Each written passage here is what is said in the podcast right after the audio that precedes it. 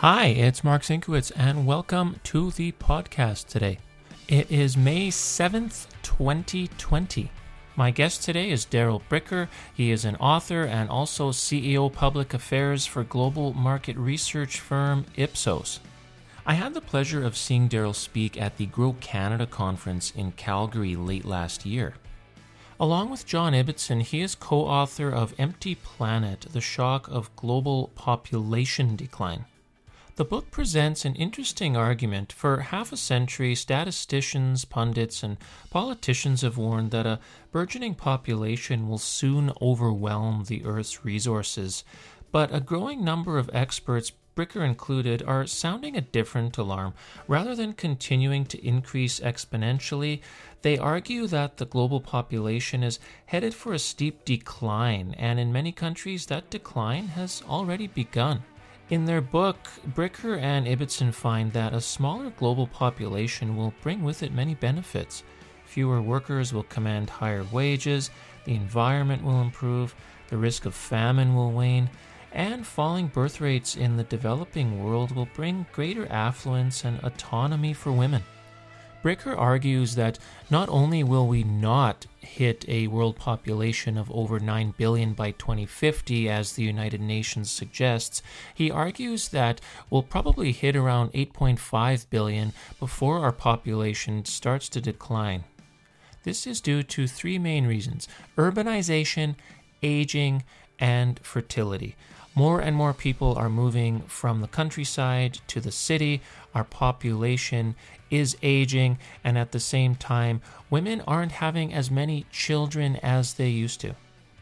I talked with Darrell Bricker last week in regards to the COVID 19 pandemic and what he thinks some of the implications could be in regards to the world population and some of the trends we'll see moving forward. Darrell, thanks so much for joining me this week. Last time we spoke was late last year at the Grow Canada conference in Calgary, where you presented your case for a declining world population. Now, last fall, COVID 19 wasn't on anybody's mind. It wasn't yet a thing, as the internet likes to say now that we've gone through all this, what do you think some of the implications could be in terms of your argument about the declining world population? Uh, nothing that I talked about in October, I think, will be, at least in the medium term, affected by any of what we're going through, unless the virus mutates and the fatality rates are much higher than uh, than uh, we're currently experiencing. It, it hasn't really substantially increased the death rate in the world. So the population continues to age. Uh, we're still not having any kids. I mean, that, that's really what what's going on. Um, the only thing that uh, could have some impact is if we start seeing some change in the way that people regard urbanization. So if uh, we've now learned to work in uh, more remotely and maybe the idea of living in a city or in a, in a, in a larger metropolitan area uh, appears to be, uh, if the disease lasts for a longer period of time, dangerous, then my expectation is that uh, there might be some uh, um, decline in or, or, slowing of the urbanization. I would say slowing would be the better way of putting it. Slowing of the process of urbanization, and we know urbanization is one of the things that has a pretty big impact on fertility rates.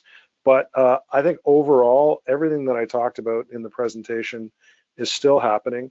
If anything, what uh, the uh, COVID crisis has done has heightened and amplified what we were talking about.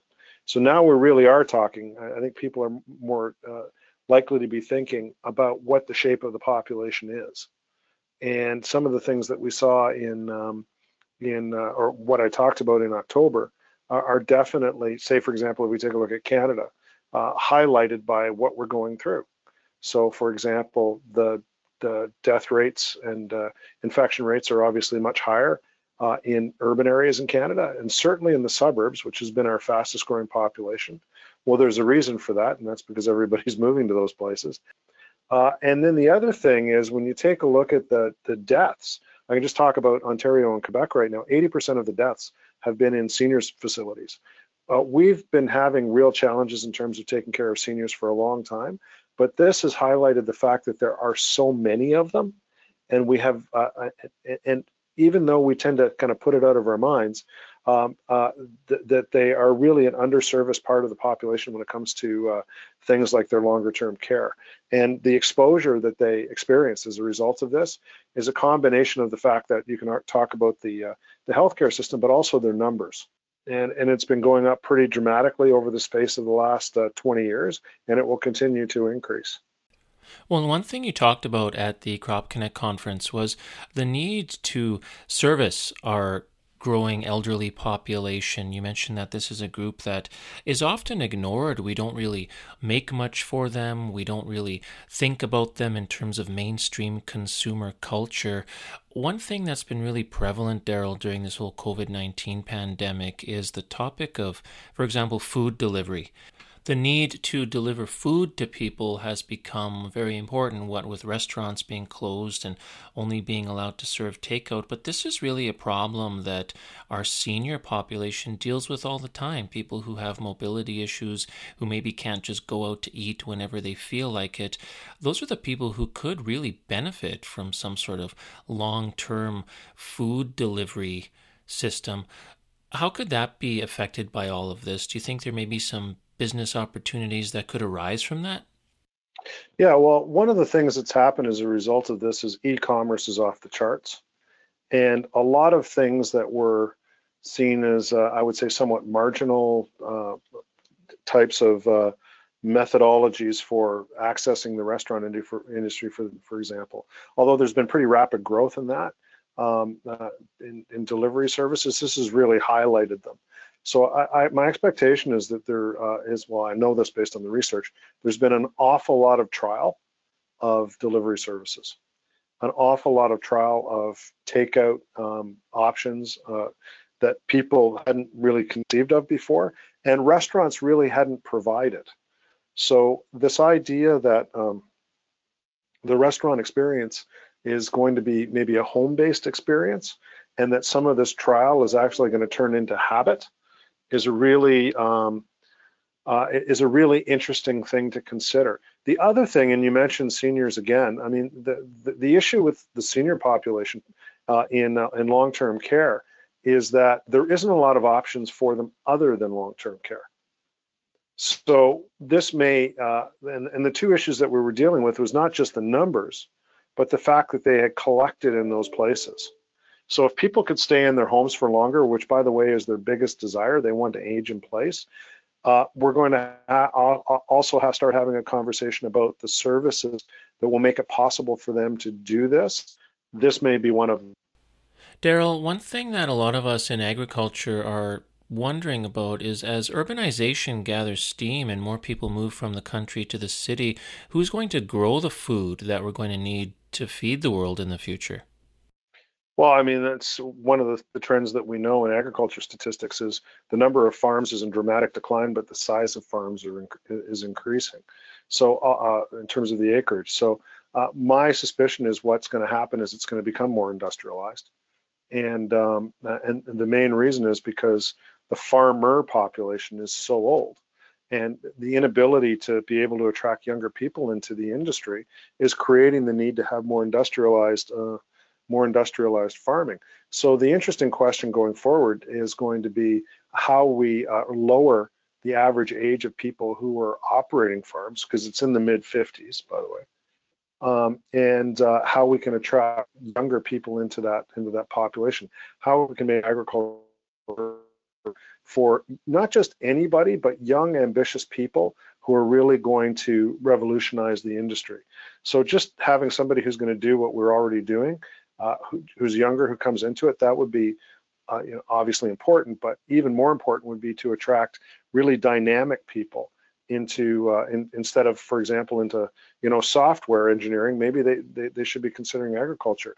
So um, you know, whenever I walk around uh, uh, any of the uh, the farm conventions that I go to or and farm shows that I go to, because I've been getting invited to a, lot of them over the last four or five years, based on what I've been writing about, and and it, it's really quite a technologically um, adept area uh, in which it's it, it requires a lot of skill, a lot of knowledge, a lot of education, and you would think that it would be more appealing to younger people. So one wonders um, what it is that the industry, if you can call it that, um, is going to do to get these people into it. Otherwise, um, it, it's it's. I don't think that the, the production will decline. I mean, we'll find new ways to produce, but you know, get ready for robot farmers.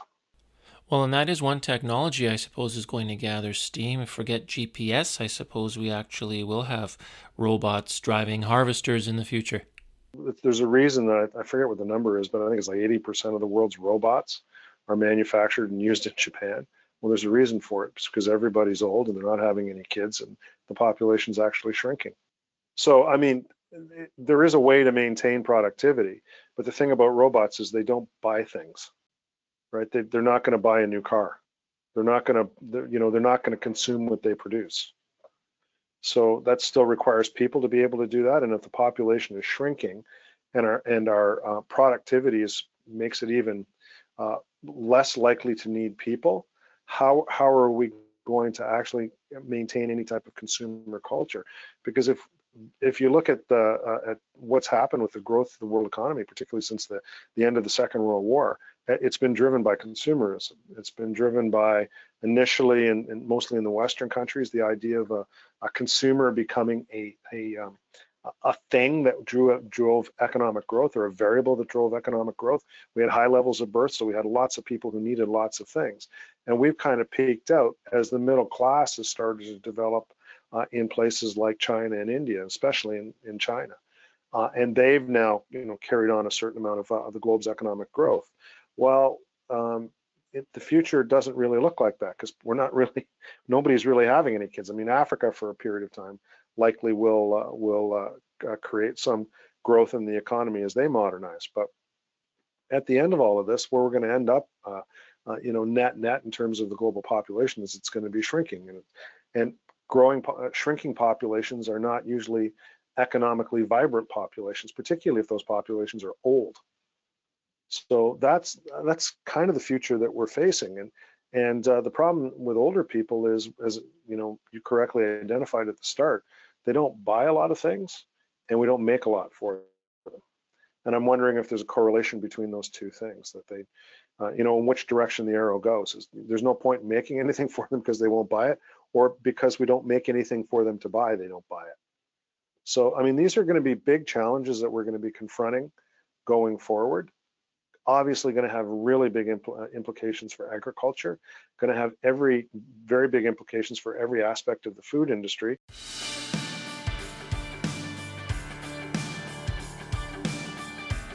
For more great podcasts, visit germination.ca.